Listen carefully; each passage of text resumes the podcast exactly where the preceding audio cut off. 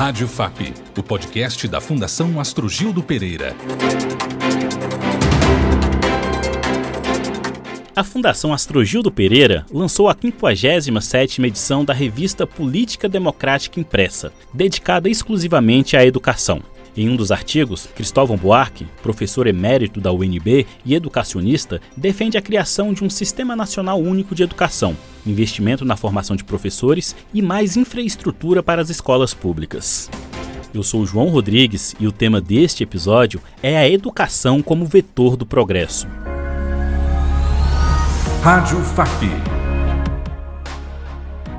Porque o nosso grande propósito nisso tudo é dialogar com o Brasil e cada vez mais motivar as pessoas a se engajarem nesse compromisso com a educação e protagonizarem saltos de qualidade, de boa qualidade para a educação brasileira. Nosso entrevistado é o ex-ministro da Educação, ex-senador e ex-governador do Distrito Federal, Cristóvão Buarque. Nascido em Recife, ele começou a dar aulas particulares de física e matemática antes mesmo de ingressar no curso de engenharia mecânica da Escola de Engenharia da capital pernambucana. Depois do golpe militar de 64, engajou-se na Ação Popular, organização política de esquerda ligada à Igreja Católica. A decretação do AI-5, que escancarou a ditadura em dezembro de 68, apressou a mudança para Paris, onde fez o curso de doutorado em economia na Sorbonne. Em 79, de volta ao Brasil, começou a dar aulas no Departamento de Economia da Universidade de Brasília, tornando-se o primeiro reitor eleito da instituição, empenhado na busca de fórmulas que favoreçam simultaneamente o desenvolvimento econômico e a inclusão social. Tem mais de 20 livros publicados. Seja muito bem-vindo, professor Cristóvão. O prazer é meu, João, estar conversando com você sobre os assuntos que você quiser. Estou à sua disposição e dos nossos ouvintes. O senhor escreveu que a educação tem sido um direito escrito, mas na prática negado à quase totalidade da população brasileira. Por que isso ainda ocorre no nosso país? Eu listo diversas razões. Uma primeira é uma razão quase que estrutural da cabeça brasileira. Nós não somos um povo que valoriza o intelecto. Nós valorizamos os pés, por exemplo, do futebol, da dança, mas não, não valorizamos o intelecto. O Brasil não sente encabulamento por não ter prêmio Nobel de Física, Química. O Brasil se envergonha de não ser o campeão do futebol em cada Copa. Se ficar em segundo lugar, o Brasil fica triste. Mas não fica triste em ser 54 entre 56 países, 54 na qualidade da educação. Isso é uma característica do Brasil. Segundo, nós temos uma história, quase que toda nossa história, de escravidão, de desigualdade. E até hoje está presente no íntimo do Brasil que a educação não é igual para todos que alguns nascem para ser educados, outros não. E, por coincidência ou não, se imagina que quem nasceu para ser educado é quem pode pagar uma boa escola privada. Quem não pode pagar uma boa escola privada é, não é para ter educação. Essa é o que está na cabeça, na lógica, na mente brasileira. Por isso, sintonizados até com essa visão do eleitor, os eleitos não priorizam a educação. Nunca foi uma prioridade de um governo brasileiro a educação, nunca foi. Já foi prioridade infraestrutura, já foi prioridade crescimento econômico, já foi prioridade até mesmo estabilidade monetária, exportação tem sido uma prioridade, mas educação nunca foi uma prioridade do eleito, porque nunca foi do eleitor. Falta de investimento, baixo salário dos professores, pais que não participam da educação dos filhos, agressão e abandono escolar dos alunos. É consenso geral que a educação promove o desenvolvimento, o crescimento cultural e o progresso de uma nação. Mas não é de hoje que a educação no Brasil está cheia de problemas, em especial a educação pública. Por que o Brasil deve ter um sistema nacional único de educação? Primeiro, porque a educação exige recursos. Os municípios não têm recursos. E olhe, quando eu falo recursos, não estou dizendo apenas dinheiro. Eu estou dizendo recurso financeiro, que precisa, precisa pagar bons salários. Eu estou falando recursos profissionais, ter pessoas competentes para serem professores, em cada município não tem. Eu falo recurso gerencial, cultural, não temos. Então, se não temos em um município, talvez tenhamos em outro, sem a federalização, a desigualdade continuará sendo desigual, conforme o município, e ruim na média, porque todos os municípios brasileiros são pobres quando comparamos com a União. Então, se nós queremos que a educação brasileira dê um salto e que ela seja igual, independente do endereço da criança, independente da renda da criança, é preciso que seja uma questão nacional não municipal como ela é. Por isso, eu creio que não há outra saída a não ser nacionalizar a educação. E a forma de nacionalizar é criar um sistema único federal que se substitua os 6 mil, quase, pequenos sistemas municipais. Não vejo outro caminho. Esse sistema único implica em uma carreira nacional do magistério, como é a carreira do Banco do Brasil, da Caixa Econômica, do Ministério Público, da Justiça Federal. São carreiras nacionais do Exército, da Marinha, da Aeronáutica, das universidades, das escolas técnicas.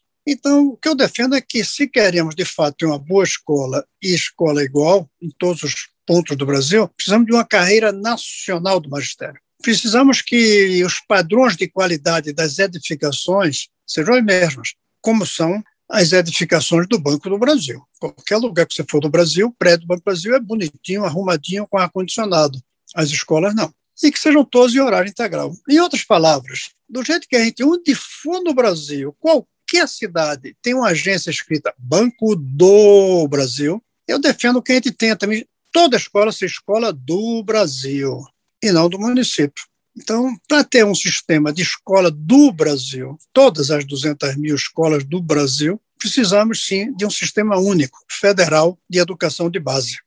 É, será que essas novas instituições estão realmente preparadas para receber esses alunos? E como consequência, né, Gabriel? Que médicos estão sendo formados por essas faculdades?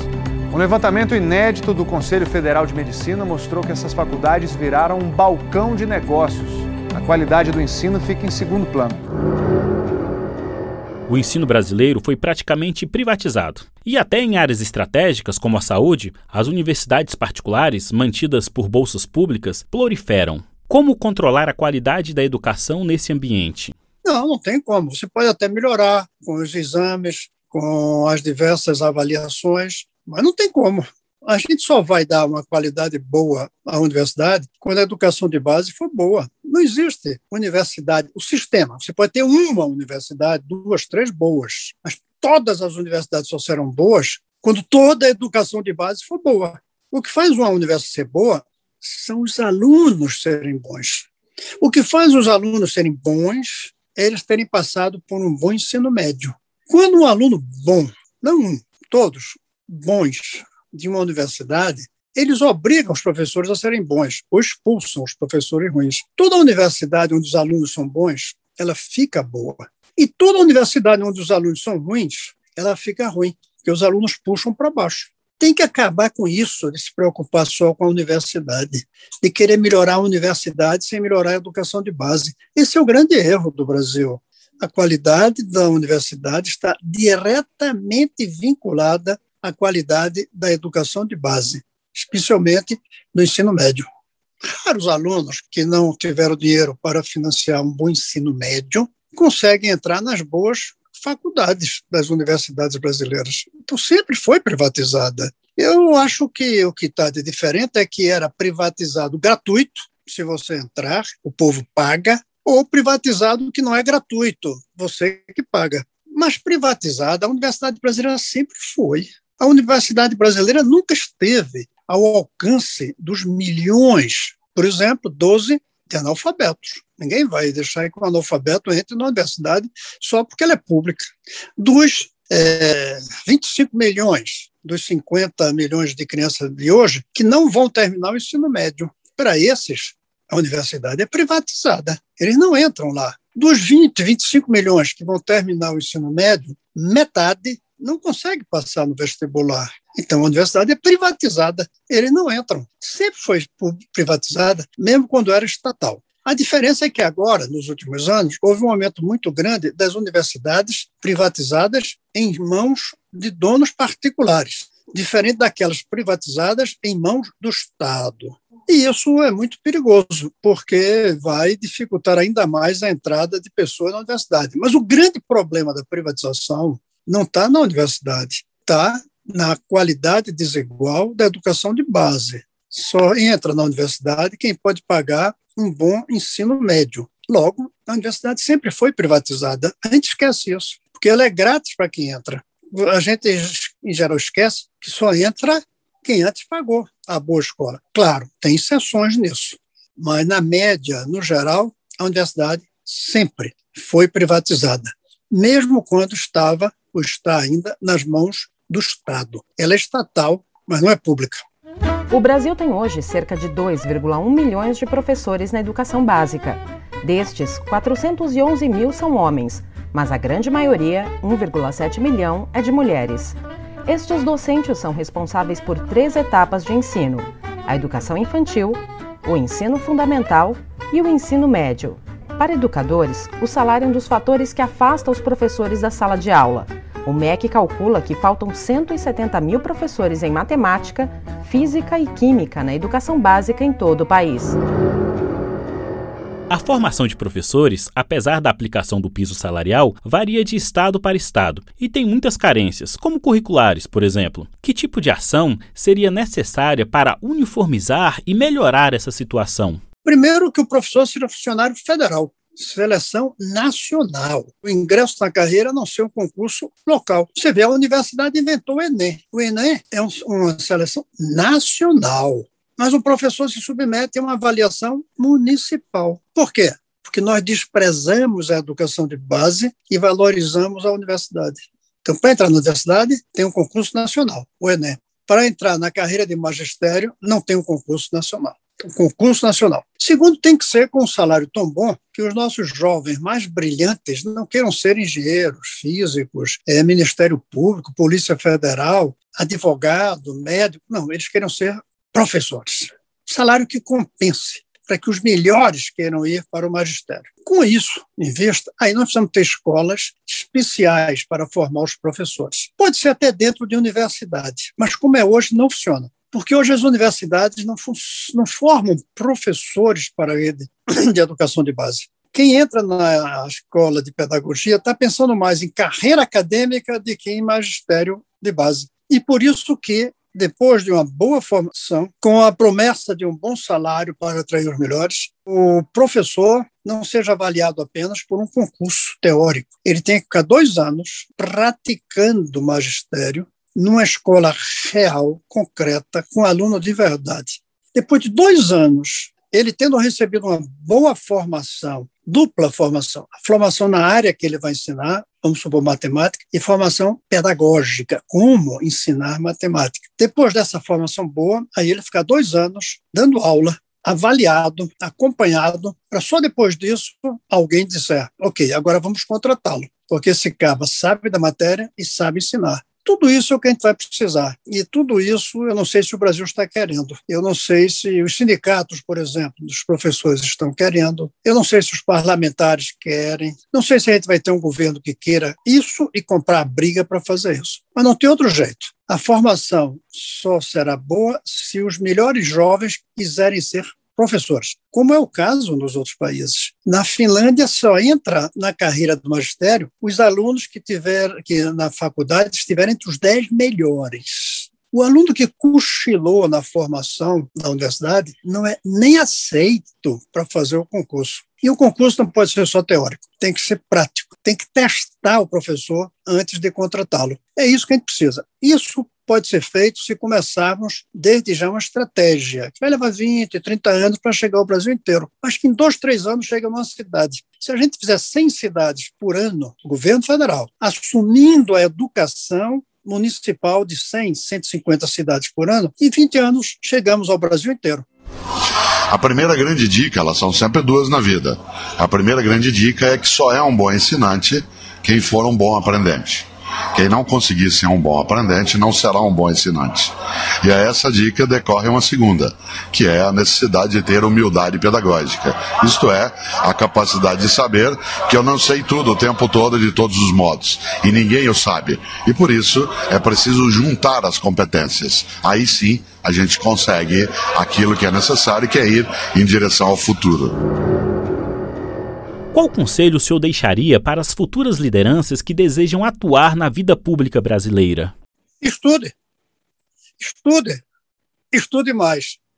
Estude para entender o Brasil, para entender o mundo. Estude para adquirir uma profissão que lhe permita ter um ofício, ter uma renda e ter facilidade na busca da sua felicidade. Estude para, sem abrir mão da sua felicidade, ajudar a mudar o Brasil. Porque se o Brasil não melhora, por maior que seja seu salário, por mais alegria que você tenha, sua vida não vai ser boa. A vida de uma pessoa só é boa se ao redor dela as coisas estiverem bem. Senão ele pode até se enganar um dia ou dois, mas aí na frente vai na esquina e é atropelado, vai na frente e é assaltado, vai na frente e descobre uma coisa muito triste que ele vê e a sua felicidade é interrompida. Então eu repito, estude, estude, estude. Estude para adquirir um ofício que facilite sua vida na busca da felicidade. Estude para entender o Brasil e o mundo e milite. Milite em uma causa para melhorar o Brasil e fazê-lo mais belo, porque ele está feio e ele não está bom. E enquanto ele não for bom e for feio, você não vai ser suficientemente feliz. E aí vem a tentação de ir embora. E lá fora você também não vai ser feliz, porque vai ser tratado como estrangeiro. É isso que é o meu conselho. Agora eu queria dar um conselho ao podcast. Eu gostaria de um conselho e pedir, um pedido, o que é que quem está nos ouvindo pensa do que eu disse? Acha que é, é desnecessário isso que eu falo? Tanto a ideia da educação de qualidade entre as melhores do mundo e o filho do pobre estudar na mesma escola que o filho do rico? Isso é importante ou não é? Depois de ser importante ou não ser, a minha pergunta é, vocês acreditam que isso é possível ou acham que isso não é possível? Esqueça isso. Isso é coisa para Dinamarca, para Suécia, para Finlândia, para Coreia do Sul, para Irlanda e até mesmo para países vizinhos que estão chegando lá, como Chile. Vocês acham que é impossível esse sonho? Se vocês acham que é possível, a proposta que eu faço aqui tem sentido ou não? A federalização, a carreira nacional do magistério. Eu gostaria de sugerir ao podcast que ouça para saber se o que eu falei tem uma sintonia com quem está ouvindo, ou se a maioria acha que não faz nenhum sentido tudo isso que eu disse. E eu fico muito curioso para saber se o que eu falo tem sintonia ou não tem sintonia com quem está escutando. Professor Cristóvão Buarque, ex-ministro da Educação, ex-senador, ex-governador do Distrito Federal, professor emérito da UNB e educacionista. Muito obrigado por sua participação em nosso podcast. Ô João, eu que agradeço muito a oportunidade que você me deu de falar, mas ao mesmo tempo fico sentindo a necessidade de saber o que os ouvintes acharam dessas ideias que eu coloquei. Obrigado pela sua audiência e até o próximo podcast. Saiba mais sobre a FAP em fundaçãoastrogildo.com.br.